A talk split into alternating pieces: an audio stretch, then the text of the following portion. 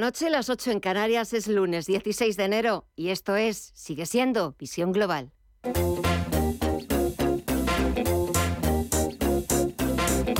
Esto es Visión Global con Gema González.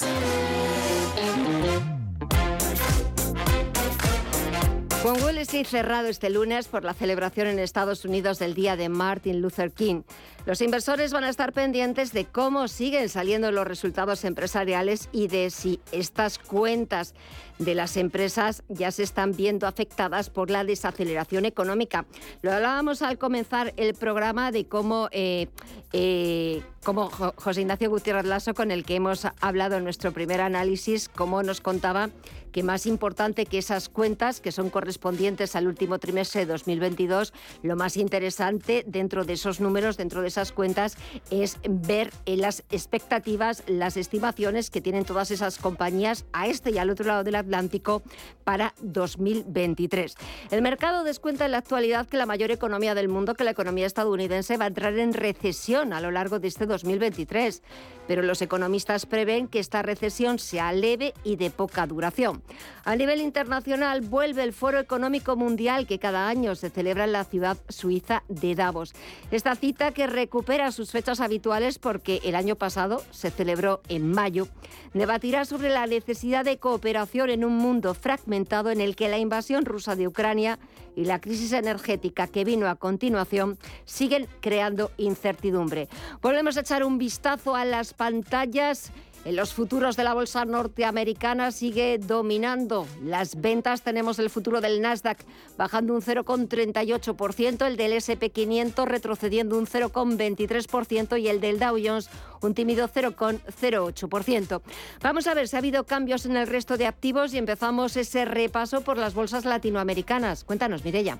Pues continúa con el mismo panorama. El Merval de Argentina continúa avanzando un 3,92% hasta los 251.656 puntos. El Bovespa en Brasil retrocede un 1,69. El IPSA chileno también cae aunque está prácticamente en tablas, pierde un 0,01% y el IPC mexicano en los 53.431 puntos retrocede un 0,27%. Si miramos al mercado de divisas y materias primas. Eh, ¿Ha cambiado algo, Estefanía Moniz? Nada, seguimos viendo números, números rojos. Sigue retrocediendo el mercado de las divisas y las materias primas. El euro se está dejando algo menos de un 0,07% en los 1,08 dólares y la libra la vemos retroceder un 0,25% en los 1,25 dólares. En las materias primas, el petróleo, el barril de Bren, lo vemos también descender un 1,28%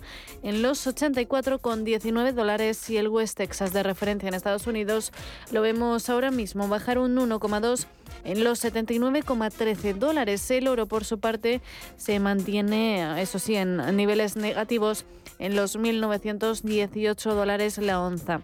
En las criptomonedas vemos algún cambio, Mireya. Continúan en positivo. El Bitcoin se anota ya un 2,19% hasta los 21.326 dólares. Ethereum en los 1.593 eh, avanza un 2,82, un 1,86 repunta el Ripple, Cardano también avanza un 1,5% hasta los 35 dólares y hasta los 0,35 dólares, perdón, y Dogecoin en los 0,08 dólares pierde un 0,35.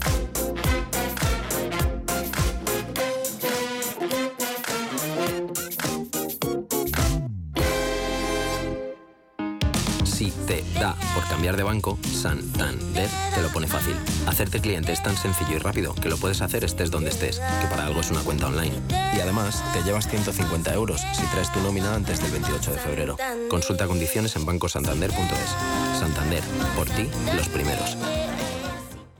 En Hipercor y el supermercado El Corte Inglés siempre tienes ofertas increíbles. Además, un 50% en la segunda unidad en muchos productos. Como en el litro de aceite de oliva virgen extra Coosur, hojiblanca, arbequina o picual. Comprando dos, el segundo litro sale a solo 3,82 euros. Combínalos como quieras. En Hipercor y en el supermercado El Corte Inglés. En tienda web y app. Precios válidos en Península y Baleares. Las noches de lunes a jueves en Radio Intereconomía te convocamos a Disidencia Deportiva, un programa diferente, independiente, apasionante, disidente y deportivo. Disidencia Deportiva, de lunes a jueves a las 11 de la noche, tu tertulia de deportes en Radio Intereconomía.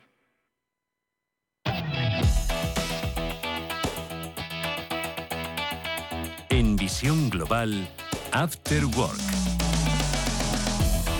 Enseguida saludo a nuestros contertulios, pero vamos a poner encima de la mesa la actualidad. Vamos a ver qué temas están dominando los principales eh, medios nacionales. Echamos un vistazo a esa actualidad. Mirella, ¿por dónde empezamos? Pues vamos a empezar con la propuesta de Podemos de intervenir en los precios de los alimentos porque vuelve el debate sobre ello en el seno del gobierno de coalición. Y es que Podemos ha propuesto al PSOE fijar una cesta de la compra básica con precios que no superen los que tenían los productos el 20 de febrero del año pasado, antes de la invasión rusa en Ucrania. Pablo Echenique es portavoz de Unidas Podemos en el Congreso es fijar un precio máximo en, a una cesta básica de alimentos. Nosotros proponemos que los precios máximos sean los precios que había el 20 de febrero de, de 2022, el día que empezó la, la guerra de Ucrania, y que eso vaya complementado con, una, con un paquete de ayudas directas a los pequeños comercios. Seguimos con España porque cerró 2022 con la electricidad más barata que Francia, Alemania e Italia, en los 208,4 euros el megavatio hora. De esa cifra,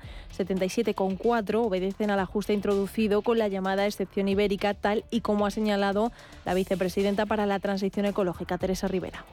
Vemos que la comparación de lo que ha sido el precio medio de la electricidad en el mercado mayorista en España, tanto con Italia como con Francia como con Alemania, muestra un saldo muy positivo para los consumidores españoles, en cuya eh, valoración total estimamos se ha producido un ahorro de más de 4.500 millones de euros hasta el 8 de enero, desde el inicio de la aplicación del mecanismo el pasado mes de junio. Por otro lado, los ministros de Economía y Finanzas del Eurogrupo han celebrado hoy la primera reunión del 2023 con un debate centrado en la coordinación sobre la política fiscal, con el análisis de los planes de apoyo energético a hogares y empresas vulnerables y en el avance del proyecto del euro digital. Y España ha acudido con el último paquete aprobado por el Gobierno que incluye la supresión del IVA en alimentos básicos. Y aquí el comisario europeo de Asuntos Económicos, Paolo Gentiloni, I think that we can avoid a deep recession and Ha declarado que los últimos datos económicos muestran que la Unión Europea podría evitar la recesión que se preveía y sufrir en su lugar una contracción más superficial. Además, nuestro país aquí espera que Bruselas valore positivamente en febrero el desembolso del tercer paquete de ayudas por valor de 6.000 millones de euros. Y la ministra de Asuntos Económicos se ha referido a ello, una reforma que dice llegará a tiempo que estoy segura de que vamos a llegar a un acuerdo y que vamos a adoptar esa segunda fase de la reforma. El ministro de Inclusión está eh, trabajando muy intensamente con los grupos políticos y los agentes sociales para garantizar que cuanto antes podemos aprobar esta segunda fase de la reforma de las pensiones que eh, nos permitirá tener un sistema público de pensiones que es la joya de la corona de nuestro estado de bienestar que garantice pensiones eh, dignas no solo ahora, como estamos haciendo, sino dentro de 20 y 40 años. Y acabamos con ese arranque del Foro Económico de Davos, en el que se dan cita líderes empresariales y gubernamentales. Es la 53 mm, edición y la primera vez en tres años que se reúnen en la icónica Suiza después de la COVID y la guerra de Ucrania. Y aquí os voy a dejar algo a destacar, y es que según la encuesta realizada por el Foro Económico Mundial, Dos tercios de ejecutivos responsables y grandes firmas creen que habrá recesión global en 2023. Un 78% también teme despidos. El panorama es especialmente pesimista para Europa, donde el 100% de los encuestados prevé un crecimiento económico débil o muy débil este año, un porcentaje que baja al 91% en el caso de Estados Unidos, al 68% en Latinoamérica y al 48% en China. Pues eh, esas son las cifras de, ese foro económico mundial. Todas las miradas esta semana en esa pequeña localidad suiza de Davos. Pero nosotros ahora vamos a poner las miradas y vamos a saludar a nuestros contertulios. Comienzo saludando a Rafael Moreno, CEO de la firma de consultoría de Values Corner. Rafa, buenas noches. ¿Cómo estáis? Muy buenas noches. Bien, ¿qué tal ha empezado la semana? Bueno, muy bien, con frío, con viento, con 5 grados, luego con lluvia. Excelente, excelente como ha comenzado. Así que muy bien, parece que vamos a tener unos días de invierno este año. Sí, sí, parece que sí que ya ha entrado ese, ese invierno. Miguel Villarejo, periodista económico, muy buenas noches. Hola, muy buenas noches. ¿Qué tal? Yo el, el, el frío lo, lo, detesto, lo siento mucho. yo no ya somos dos, Miguel, ya somos dos. Ay, no, no, pues yo, prefiero, yo prefiero el frío al calor. Ahí sí que no sé. No, Hombre, es que entre dos males no hay que elegir. Hay que, hay que preferir una temperatura primaveral y moderada. Y por supuesto, yo tampoco el calor agobiante que hace en Madrid en, en agosto, en la canícula, pues tampoco me gusta, pero este frío no, sinceramente, no, no, no. Eh, y me falta conocer la opinión de nuestro tercer contertulio, que es Juan Iranzo, catedrático de Economía Aplicada de la UNED. Juan, muy buenas noches a ti también. Buenas noches. Eh, yo creo que lo que se está demostrando es que el invierno ha llegado pues cuando tiene que llegar, efectivamente. Es verdad que podemos eh, afirmar que ha habido un poquito más de temperaturas en el mes de diciembre, pero en general ha llegado cuando tenía que llegar. Y efectivamente, yo sí que prefiero eh, más el frío que el calor, y eso que soy muy primero porque es más fácil eh, poderlo combatir, poderlo preservar, sobre todo en zonas secas como Madrid. Mm. Pero en cualquier caso, yo creo que lo que hay que poner de manifiesto es que estamos en una situación caliente y preocupante, sobre todo después de escuchar lo que se ha dicho en Davos. Es decir, no solo nosotros o yo eh, estaba defendiendo una posible recesión en una parte importante del mundo, también lo hacía el Fondo Monetario Internacional y ahora veo que la mayor parte de los CEOs de grandes empresas que están en Davos pues ponen claramente de manifiesto que estamos ante una situación complicada, que la única persona eh, probablemente en este mundo que no la ve es eh, eh, nuestra vicepresidenta económica que hoy estaba entusiasmada con la economía española. Sí, sí.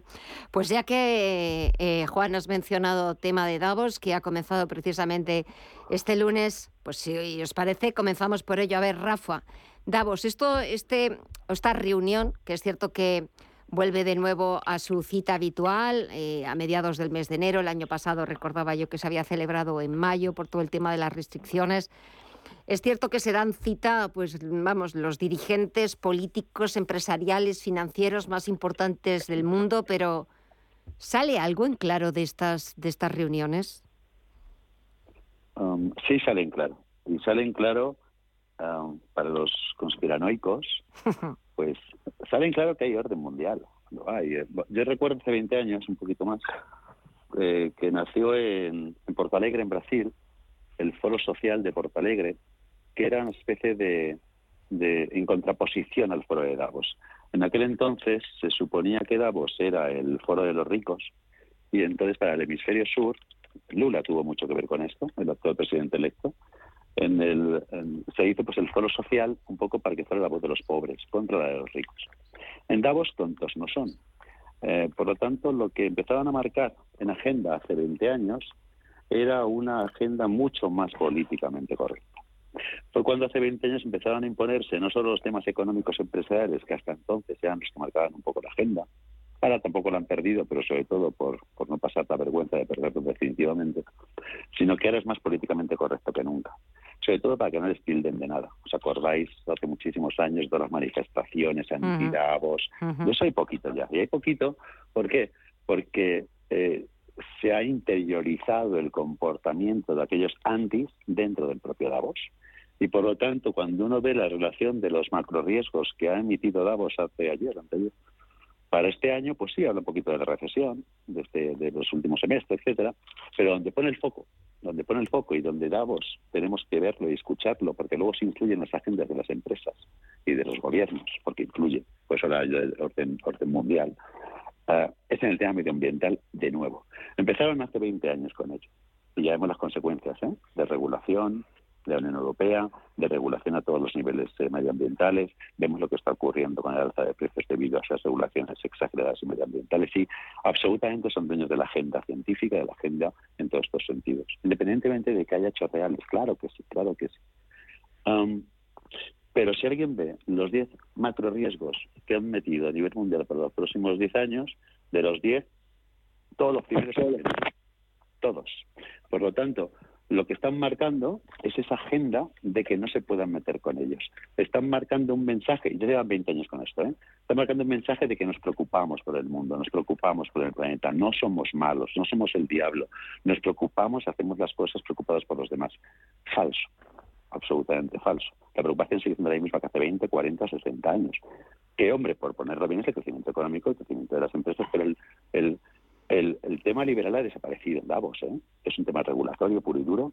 Es un tema de, de, crear una serie de, recomendaciones que luego sabemos que, que se van a tener su, su transposición en las agendas de los consejos de administración y por ende también en los gobiernos y así callan a la sociedad. Así los medios de comunicación eh, hablan bien de Davos, como llevan hablando ya mucho tiempo, ya nadie se mete con Davos. ¿eh? Es que recordemos hace 15, 20, 25, 30 años lo que era Davos, que era como el ultra secreto de los ricos para dominar el mundo. Pues bueno, pues lo es, pero lo están dominando con el mensaje que les echaban en cara hace 20 años. Por lo tanto, Davos es una reunión de personas políticamente correctas cuyo pensamiento políticamente correcto es dañino, porque luego todo eso, como, como ya he dicho, pues llega la regulación, llega a las exageraciones, llega a las normas, llega a las agendas y como es un juego en el que todo el mundo participa y a quien levante la cabeza pues puede quedar muy mal, nadie la levanta. Entonces vivimos en una época de solo una opinión, solo una opinión y es peligroso porque lo bueno y lo enriquecedor es que siempre haya varias opiniones, varios informes, estudios diversos y que con todo eso se llegue a consenso, se llegue a... Eso es interesante, lo, lo, lo, lo positivo y lo que permite el ambiente liberal. Pero este ambiente de regulación extrema, este ambiente de marcar un mensaje y que nadie se salga y que nadie se atreva a hacerlo porque caería fuera de la foto, es temible, es temible. Y está ocurriendo hace 20 años y esta es una prueba más. Y si vemos los riesgos que han definido, pues, pues podemos, podemos, podemos seguir viendo que están en esa línea de acabar, apagar voces, lo han conseguido, y de imponer una agenda.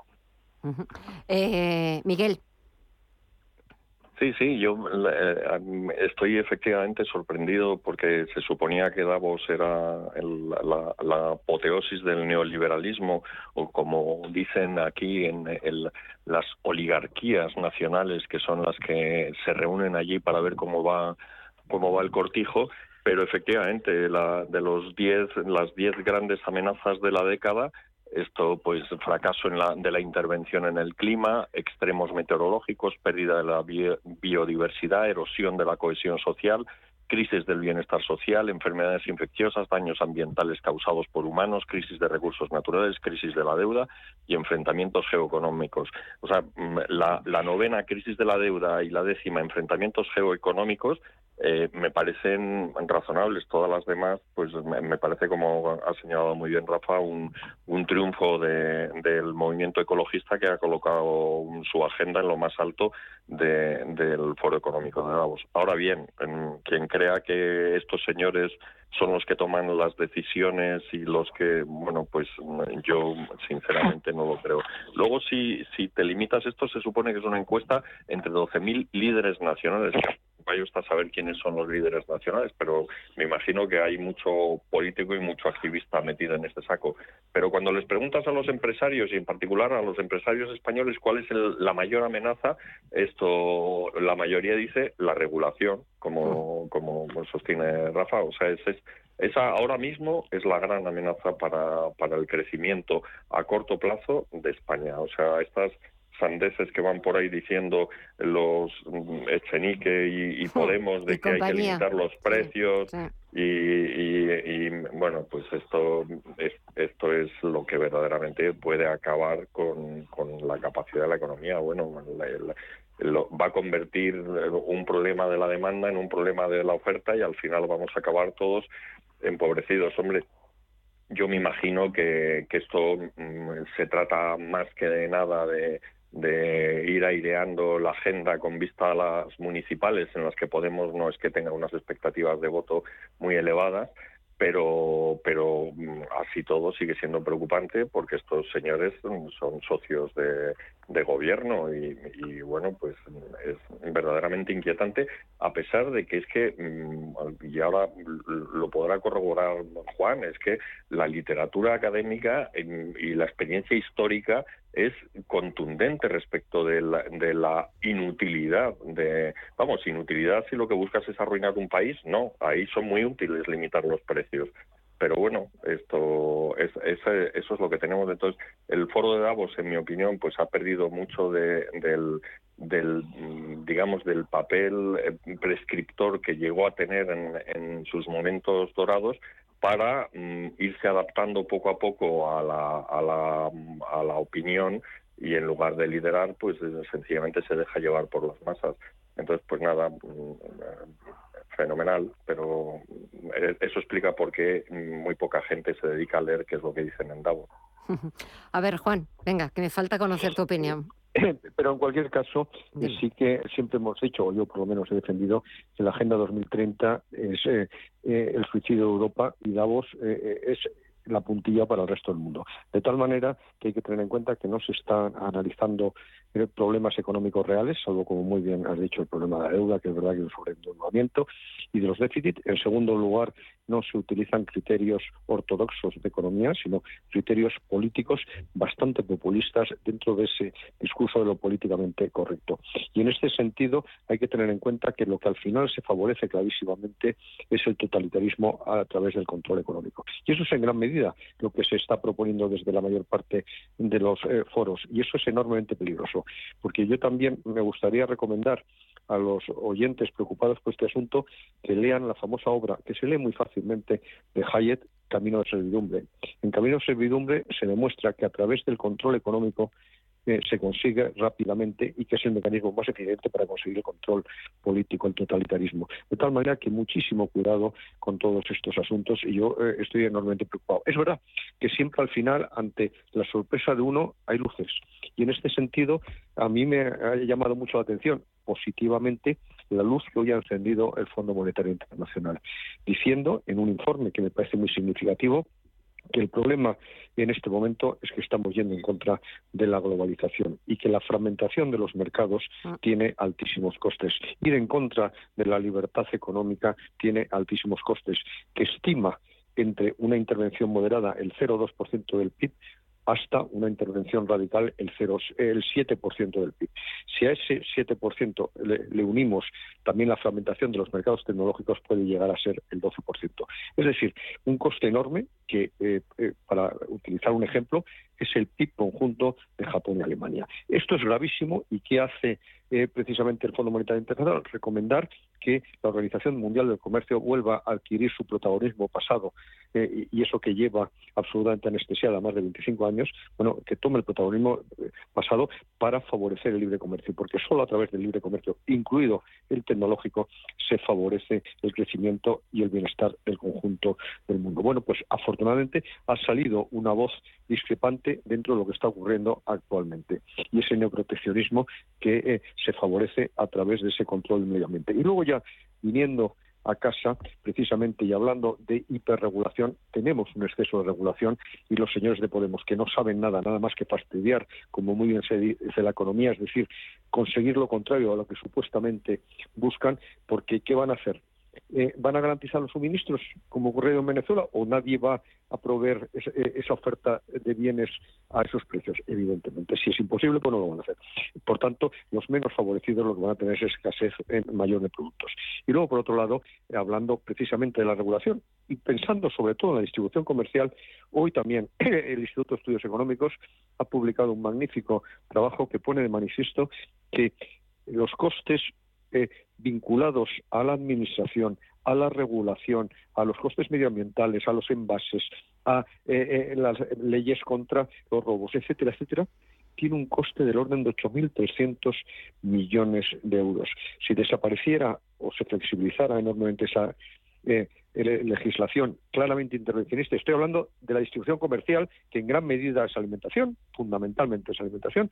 Bueno, pues se abarataría enormemente el proceso. En concreto, cuantifica un aumento de la renta disponible de 450 euros por familia y una reducción del IPC de 1,7, porque eso considera que es eh, puntos, eh, puntos, no por ciento, puntos, que es muy importante, porque considera eh, inflación estructural. De tal manera que, evidentemente, estas propuestas, que en gran medida ahora surgen de, más intervencionismo para la protección del medio ambiente y, por tanto, mayores costes y, mayor inflación estructural. Y luego, por otro lado, esa propuesta de Podemos, que una vez más lo que pone de manifiesto, primero, es, su absoluto populismo y segundo, es su falta de conocimiento más elemental de los principios económicos que todos, cuando menos, deberíamos manejar, sobre todo si hacemos propuestas.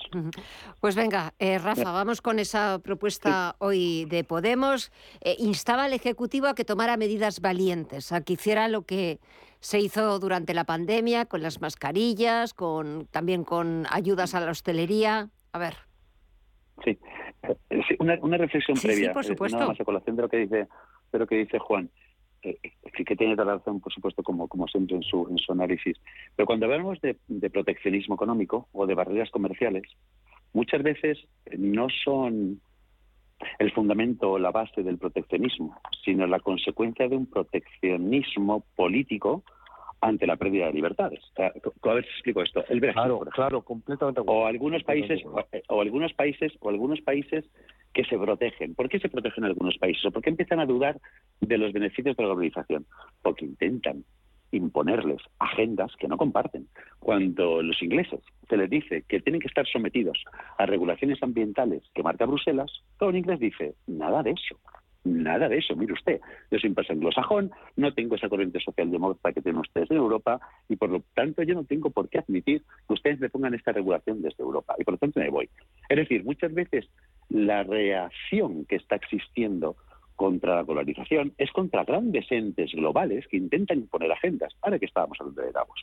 Y lo vemos con la Organización Mundial de la Salud, que está empezando a hacer un tratado de pandemias que habría que desmenuzarlo, ¿eh?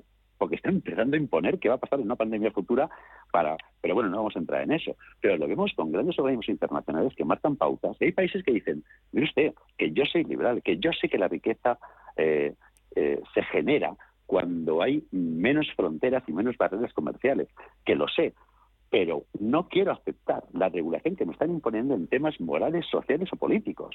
Y por lo tanto, si al final la consecuencia que tengo que poner también barreras comerciales, pues las tendré que poner, a pesar de que sepa que no son positivas. Es decir, muchas veces nos quedamos solo con la globalización económica, pero hay globalización política y una globalización moral que muchas veces es la base de todo ello. Y en muchas ocasiones hay países o naciones que desean ser independientes en sus tomas de decisiones y desgraciadamente a veces para guardar sus libertades. Y desgraciadamente a veces lo que ocurre es que haciéndolo así, pues eh, claro, pues tienen también que, que- que- que- tomar la parte B o la parte negativa, que son esas barreras. Pero, pero mi punto es que primero habría que ver si esta globalización política está llegando a buen puerto o es, o es negativa y centrarnos solo en las comerciales. Y decir, oiga usted, por supuesto que hay comerciales, sí, pero cuidado con imponer ciertas cuestiones que no tienen que ver con el comercio. Yo estoy de acuerdo con que me quite usted eh, temas arancelarios, estoy de acuerdo con que hagamos tratados de comercio libres, donde haya libre disposición de dinero, de personas y de bienes, pero usted no le ponga una agenda moral ni política, porque no la voy a aceptar. Y me parece muy digno y me parece muy seria esa posición.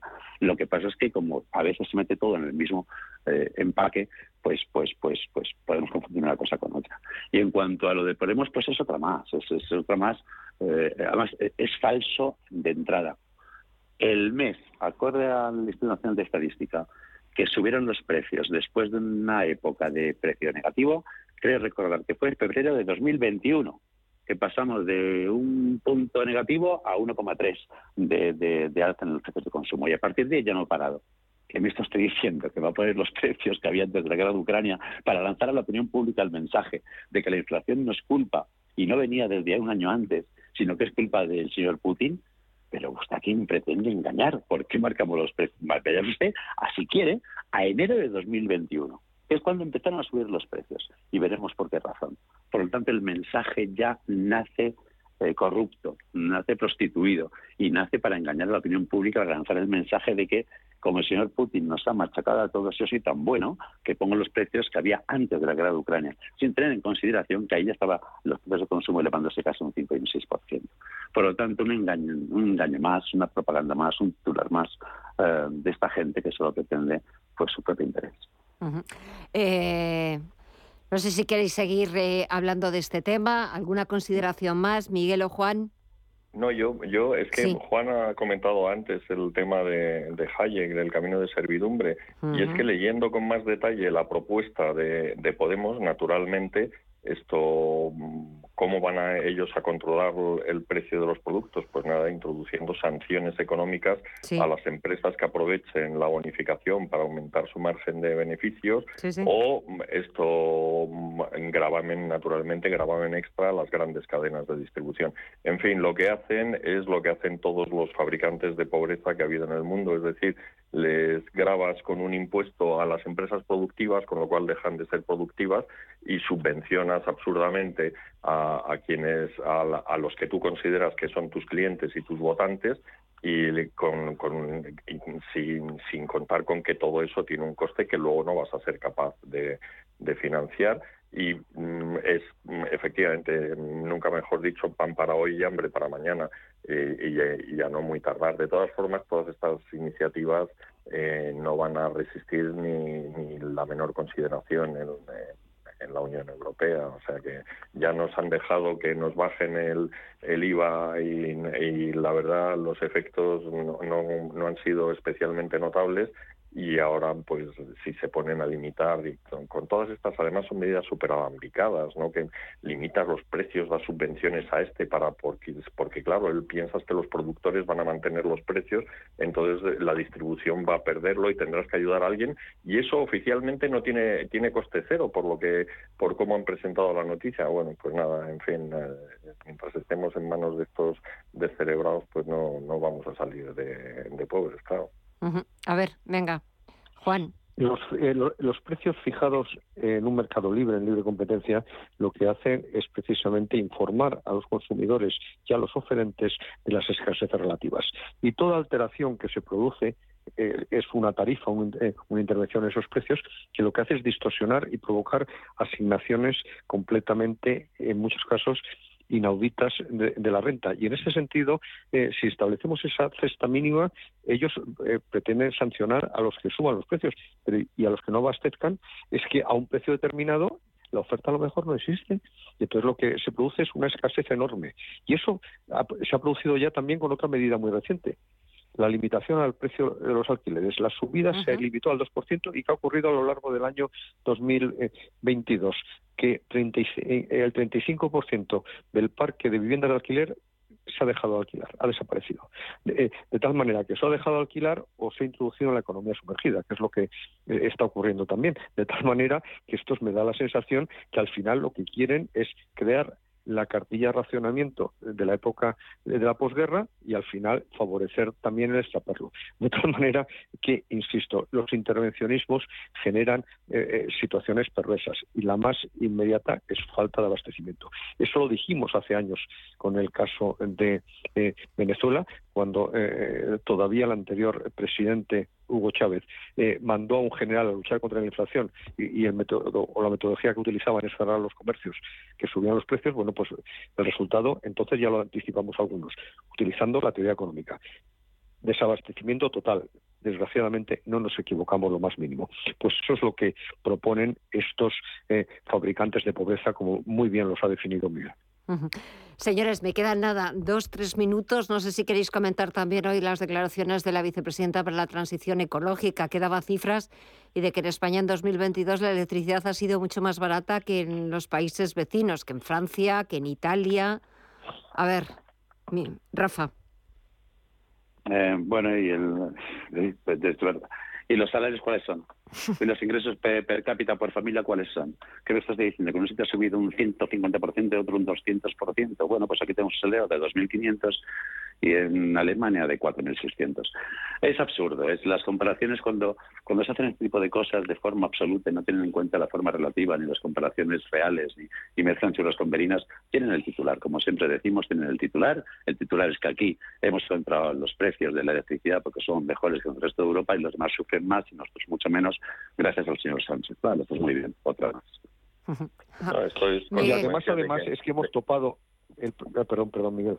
Miguel. No, no, que, somos esto nos beneficia el ser una isla energética. Para otras cosas a lo mejor es un perjuicio, pero ahora resulta que nosotros que hemos eh, hemos construido gasoductos y, tenemos plantas regasificadoras, pues ahora tenemos mm, bastante gas. Y si hubiera un mercado único, pues probablemente estaría mucho mejor nosotros estaríamos algo peor y estaría mucho mejor. Esto no es consecuencia de la gestión del gobierno, aunque con el límite del, tope efectivamente algo ha influido. Esto es consecuencia de, décadas de, aprovisionamiento y de, y de opción por el gas, que, igual en el corto medio plazo no, no, no se revelan aceptadas, pero que ahora de momento sí nos están beneficiando.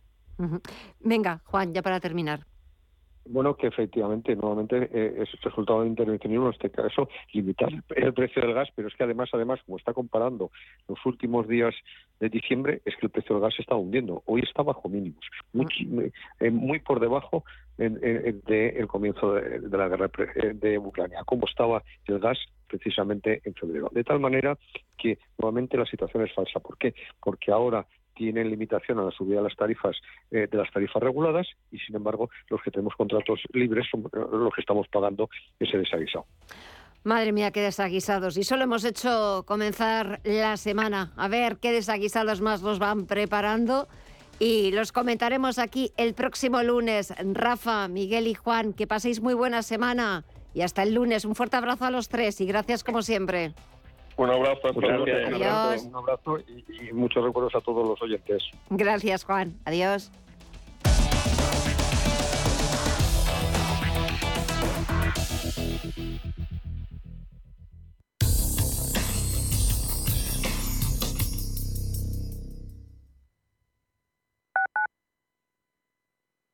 ¿Quieres invertir de manera inteligente con altas rentabilidades y riesgo controlado? Cibislen es la empresa líder en inversiones inmobiliarias. Invierte con garantías desde solo 250 euros. Miles de inversores ya confían en Cibislen para sacar la máxima rentabilidad a su dinero. Únete a la inversión inteligente visitando cibislen.com. Radio Intereconomía. Información económica con rigor, veracidad y profesionalidad. Nuestros oyentes son lo que escuchan. Estrictos, precisos, honestos, competentes y capacitados. Di que nos escuchas. Intereconomía, la radio que se identifica con sus oyentes. Más que jubilado y más de 40.000 seguidores. No hay quien te pare, ¿verdad? La edad para mí no tiene límites. ¿Tú también quieres hacer cosas increíbles en tu jubilación? Mafre presenta el programa Tu Futuro. La gestión de planes de pensiones que se adapta a ti ahora hasta con un 4% de bonificación por traslado. Consulta condiciones en tu oficina Mafre o en mafre.es. ¿Quieres saber más acerca del hidrógeno? H2 Intereconomía te cuenta las últimas novedades, avances tecnológicos y entrevistas de interés sobre este medio energético. Los martes, de 11 y media a 12 de la mañana, H2 Intereconomía, presentado por Rubén Gil, tu espacio semanal sobre el hidrógeno. Porque en Radio Intereconomía apostamos por el sector energético y la energía limpia. Redecora tu casa, redecora tu casa, redecora tu casa, redecora tu casa, redecora tu casa. Reforma integral piso de 80 metros cuadrados en 8 semanas, 32.950 euros. Redecora tu casa, redecora tu casa, redecora tu casa. Seguimos siendo la primera empresa española en darte por escrito la duración, las calidades y un precio cerrado. Conócenos en redecoratucasa.com. Sintonizan Radio Intereconomía.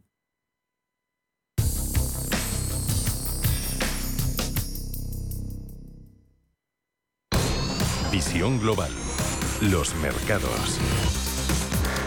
Bontobel Asset Management patrocina este espacio. Y de vuelta a las principales bolsas europeas, el IBEX 35 se mantiene cerca de los 8.900 puntos en una sesión sin la referencia de Wall Street. Hoy el selectivo español se ha dejado un 0,12% y ha terminado la sesión en los 8.871 puntos. Los valores ligados al turismo, que han sido uno de los principales motores de las subidas del IBEX en lo que va de año, han corregido parte de su rally. Las acciones de Meliá, las segundas más altistas de todo el IBEX en 2023, se han dejado un 1,75%. Amadeus, un 0,75%. 1,73 y AENA un 0,52. A contracorriente IAG que ha sumado un 1,08. También han caído los bancos. Unicaja ha cedido hoy un 2,02, Bankinter un 2,01, Sabadell un 1,76, CaixaBank un 1,53 y Santander un 1,2. BBVA se ha desmarcado con un avance del 0,57% y por su parte los mejores del selectivo han sido Inmobiliaria Colonial con un repunte del 2,5% y Robi que ha avanzado un 2,32%. Y para mañana martes la agenda que nos trae Estefanía. Pues nos trae la deuda de las administraciones públicas, la estadística de sociedades mercantiles y una nueva subasta de letras del Tesoro. Son las principales citas en España de una jornada en la que continúan las reuniones del Foro Económico Mundial de Davos. En la eurozona se celebra el ECOFIN y en Estados Unidos pendientes del índice manufacturero Empire State. En clave empresarial, Goldman Sachs y Morgan Stanley presentan resultados trimestrales. Bontobel Asset Management ha patrocinado este espacio. Bontobel Asset Management Calidad suiza con el objetivo de obtener rendimientos superiores a largo plazo. En Bontobel Asset Management siempre estamos a la vanguardia de las inversiones activas en bonos y acciones. Para más información, entre en nuestra página web bontobel.com barra am. Bontobel Asset Management, su especialista global en fondos de inversión.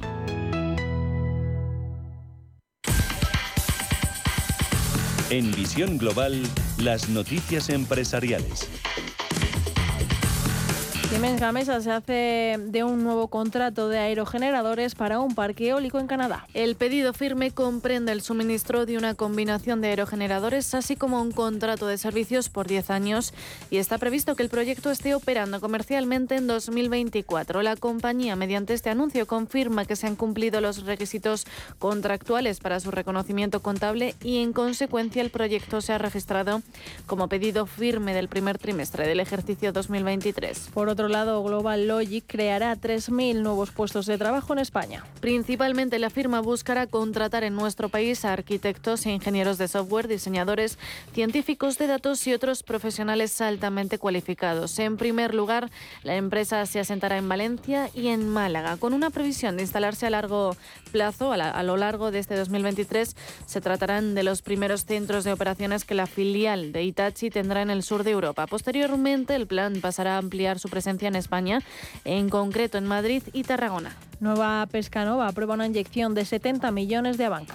Esta se ha canalizado a través de una aportación de capital, lo que no implica cambios en la estructura accionarial del grupo. Abanca cuenta con más del 97% de las acciones del grupo y la compañía explica que esta operación extraordinaria para reforzar los fondos propios de la compañía y robustecer la ejecución de su plan estratégico. En su último año contable, la compañía pesquera registró una facturación de 1,87 millones de euros y se apuntó un EBITDA de 80 millones. Además, se anotó un beneficio neto de 7 millones revirtiendo las pérdidas de 31 millones del ejercicio anterior, marcado por la pandemia. Por otro lado, CaixaBank regala televisores y remunera el ahorro de los clientes que domicilien su nómina en el banco. Así, los que cumplan con ciertos requisitos podrán recibir un televisor LG de 32 pulgadas si la nómina es de importe superior a 1.200 euros. En el caso de que supere los 2.500 euros, el cliente podrá elegir entre un televisor de 50 pulgadas o una remuneración en cuenta del 5% TAE para los primeros 5.000 euros de saldo durante dos años. En todos los casos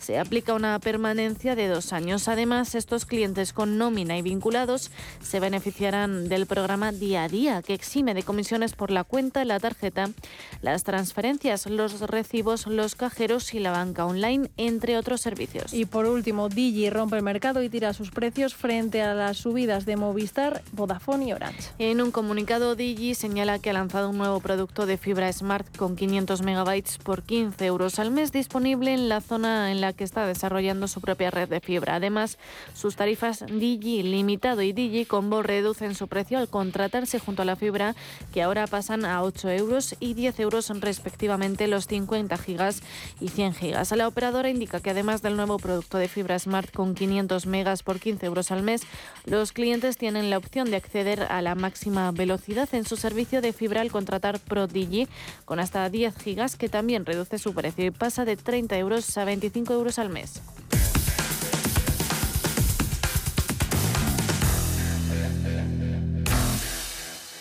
¿Buscas oportunidades de inversión en Estados Unidos? Futuros y opciones sobre el SP500, Dow Jones, Nasdaq 100. Contratos tan populares como los microfuturos oro y plata. Entra en ebroker.es y descubre los futuros y opciones de CME Group. ebroker.es. Reinventando el trading. Producto financiero que no es sencillo y puede ser difícil de comprender. Cuidado con la sopa que quema. Siempre hay alguien que cuida de ti. En Autocontrol, anunciantes, agencias y medios, llevamos 25 años trabajando por una publicidad responsable. Campaña financiada por el Programa de Consumidores 2014-2020 de la Unión Europea. La Hora de Miguel Ángel es un programa dedicado a la salud y la prevención de enfermedades. Con un lenguaje claro y sencillo, te explica cómo llevar una vida saludable. Todas las noches a la una y media de la madrugada en Radio Intereconomía.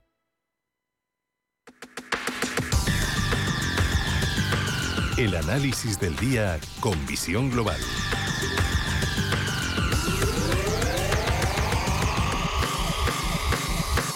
Y saludamos a Miguel Ángel Temprano, gestor independiente. Muy buenas noches. ¿Qué tal? Muy buenas noches, Gemma. Bueno, hoy Estados Unidos está de fiesta, es festivo en Estados Unidos. Se nota, en, se ha notado en Europa esa falta de la referencia de la bolsa más importante del mundo, pero en una semana en la que quizás la atención está más puesta en Davos, en ese foro económico mundial que ha empezado hoy. No sé si llegarán a alguna conclusión o esas mentes pensantes y los dirigentes más importantes del mundo que se dan cita allí serán capaces de ponerse de acuerdo en algo y seguiremos pendientes de los resultados empresariales, ¿no? Sí, yo Davos eh, lo veo ya más como una especie de, y que nadie se ofenda por lo que voy a decir, como una especie de circo, ¿no? Igual que ya San Hall mm. en verano en Estados Unidos. Son reuniones que en su momento tenían mucho sentido, pues porque ni las comunicaciones ni la ni la ni las facilidades para la movilidad eran las que había hoy en día y bueno pues era un momento de, de juntar a, a, las grandes a las grandes más que a las grandes fortunas a los grandes movedores del dinero tanto eh, los bancos centrales los gobernantes y generalmente los inversores a través de los fondos. Yo creo que eso poco a poco ha ido perdiendo ha ido perdiendo sentido y se mantiene pues porque bueno pues porque no sé siempre me ha llamado mucho la atención que ambas se celebren en estaciones de esquí Jason Hall aunque Jason Hall lo, saben hacer y lo hacen en, en verano, para no pasar frío porque eh, yo he visto más de una más de una entrevista eh, eh, en Davos que yo me pregunto si no se estarían helando pero bueno, eh, yo eh, insisto, creo que no nada claro. Además, este año eh, los organizadores ya han dicho claramente que lo quieren centrar en el tema del precio de los alimentos y en la crisis climática. Por lo tanto, mm, esto no le veo el gran sentido económico que tenía siempre antes, ¿no? lo veo de otra manera. Y los resultados empresariales a los que te referías, bueno, pues son los que empiezan a, edulcorar el, fin del, mes de enero, que va a venir acompañado porque vamos a ver qué nos cuentan los chinos de lo que ocurre a raíz de, de la gran migración. Dicen que hay una gran migración, eh, bueno, dicen no, hay una gran migración entre el Serengeti y, el Masai Mara en el mes de junio de, animales y esta es de personas. La gran mayor migración o movimiento humano que hay en un solo momento es lo que ocurre a raíz del, del año nuevo lunar. Entonces vamos a ver qué ocurre con el COVID. Sí, es verdad. Eh, si al final viene todo el mundo a casa, vuelve todo el mundo a casa bueno o, o, no tan bueno. No, porque, claro, porque los datos que dicen son prácticamente que nadie enferma, nadie se muere, pero las imágenes que vemos es eh, nos recuerdan mucho a lo que ocurrió aquí en la primavera del año 2020. Sí, sí. Viva, viva la transparencia.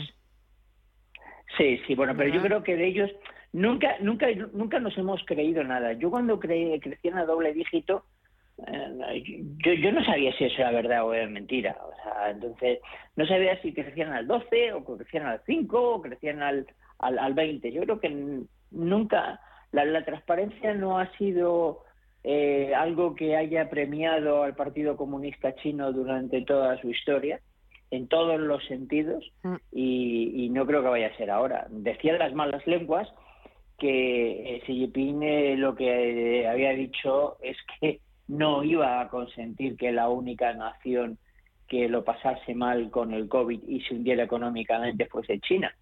Dices tú, hombre, pues si es verdad que pensaban así, eh, la verdad es que eran unos desgraciados.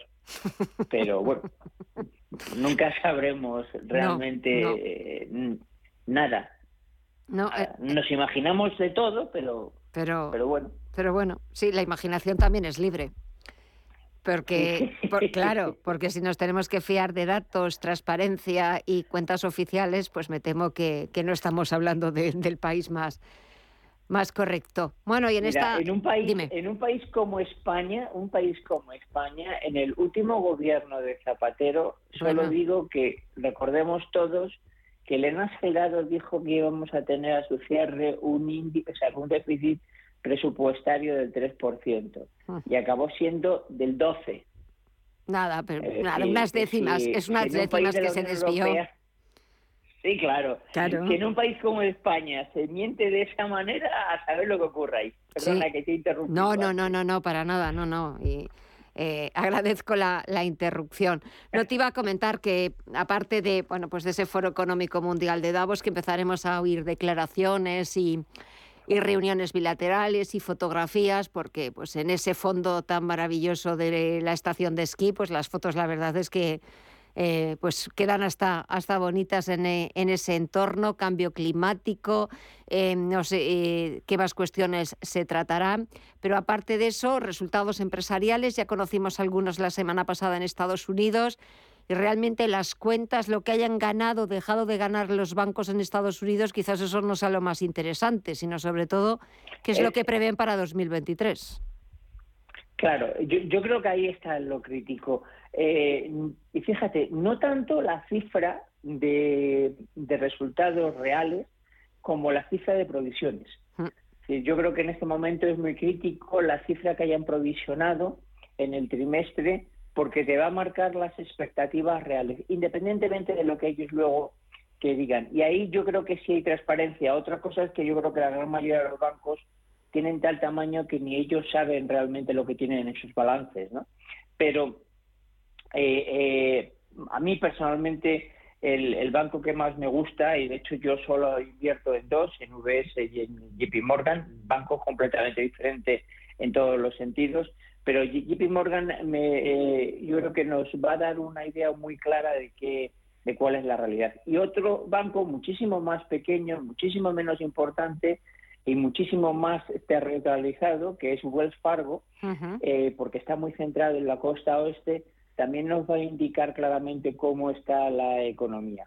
E insisto, no solamente los datos reales, sino algo que va a estar no oculto, porque lo ves en cuanto miras las cuentas, ¿no? Pero que no es el dato, llama, el dato llamativo que vemos todos, que son las cifras de provisiones. Eh, eso junto con las perspectivas yo creo que es lo más crítico. Mira, ayer se acaba una encuesta, voy, ya, ya no lo sé, cuando lo he leído, eh, una encuesta, eh, el Wall Street Journal, que hablaba de no sé cuántos economistas que había entrevistado y que eh, el 61% veía recesión en algún, en algún nivel de profundidad durante el, año presente. estamos hablando de que mucha gente con mucha información está descontando de alguna manera que va a haber algún tipo de recesión en la primera economía del mundo. Si allí ocurre, demos por hecho que aquí va a ser mucho más profunda. ¿eh? Mucho más profunda y de la que vamos a tardar muchísimo más en salir. Por supuesto. Y, luego nosotros, ya hablando los españoles, como somos los campeones, pues eh, nos cogerá peor, nos cogerá peor y nos cogerá eh, pasando lo peor. Estaba estudiando esta tarde el índice global de, competitividad, dado que va nuestro presidente a vendernos exactamente muy bien qué a, Davos, eh, que es un índice que, eh, eh, bueno, el, que hace, yo me fijo más el que hace en la Escuela de Negocios Suiza, es el IMD. Bueno, pues de los cuatro parámetros que mide, me hace mucha, mucha gracia porque en el único que realmente desciende España, es en la eficiencia del gobierno, que en el 18 éramos el, el 38 país del mundo y en el 22 somos el 50 país del mundo, es decir, eh, hemos caído la bromita de 12 posiciones. Eh, en el resto de cosas, en, eh, en, los datos económicos, en la eficiencia de los negocios o en las infraestructuras, estamos prácticamente igual que estábamos antes, pero particularmente en la eficacia del gobierno estamos sustancialmente peor. ¿Cómo vas a pedir a los grandes fondos de inversión que inviertan?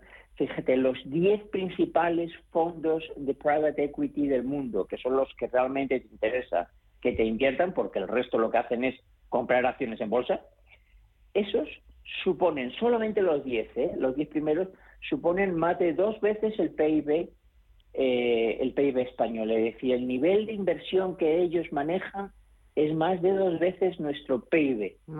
Somos lo importante que es que esa gente crea en nosotros.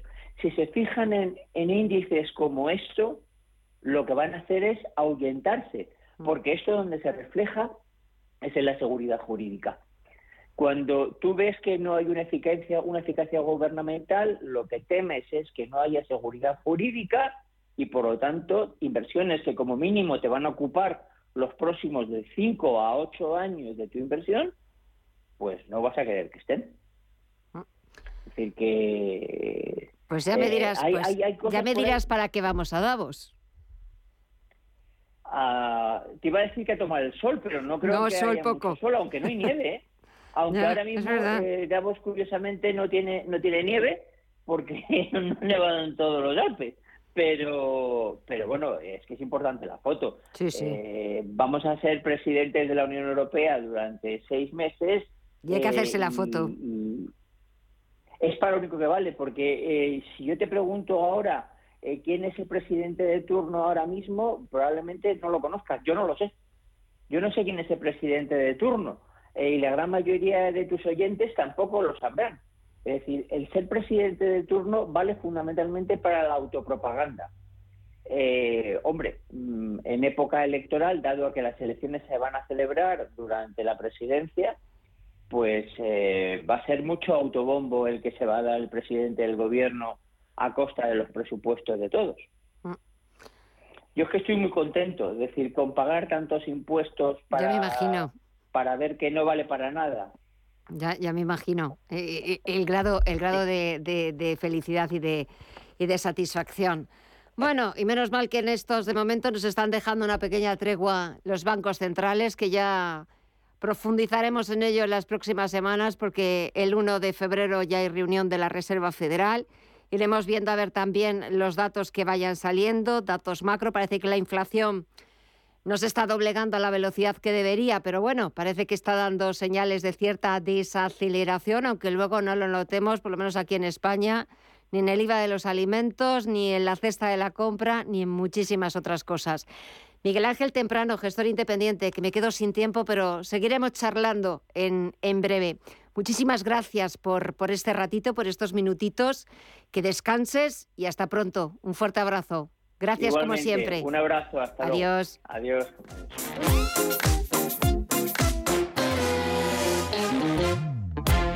Y antes de despedirnos, echamos un vistazo a las portadas de los diarios económicos nacionales. Empiezo en el diario Expansión, que ya ha celebrado un encuentro Expansión El Mundo con la presidenta de la Comunidad de Madrid.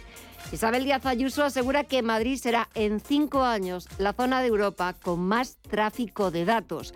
Dentro de poco, ha dicho Isabel Díaz Ayuso, Madrid podrá enviar a Nueva York mediante cable óptico 50.000 películas en un segundo. También leo en el diario Expansión que CaixaBank entra en la guerra de las cuentas nómina, que paga un 5%, o que la justicia permite compensar pérdidas en IRPF por donar inmuebles a hijos.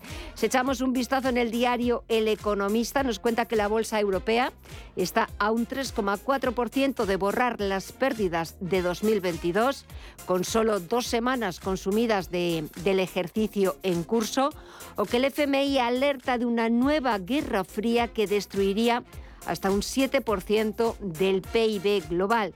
Tengamos en cuenta que hoy hemos tenido la referencia de la bolsa más importante del mundo.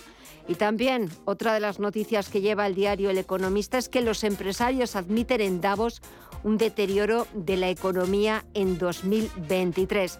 La tarifa de último recurso del gas suma ya más de 300.000 clientes o que el dinero llama al dinero, porque el número de ultrarricos crecerá un 45% para 2026.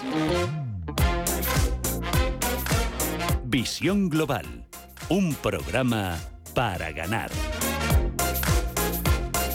Y si el dinero llama al dinero, nosotros les llamamos a ustedes mañana una nueva cita en Visión Global en Radio Intereconomía a partir de las 8 de la tarde, las 7 en Canarias, con más actualidad, con más información, con más reportajes, con más noticias de actualidad internacional y con mejores opiniones. Gracias como siempre, que descansen y hasta mañana.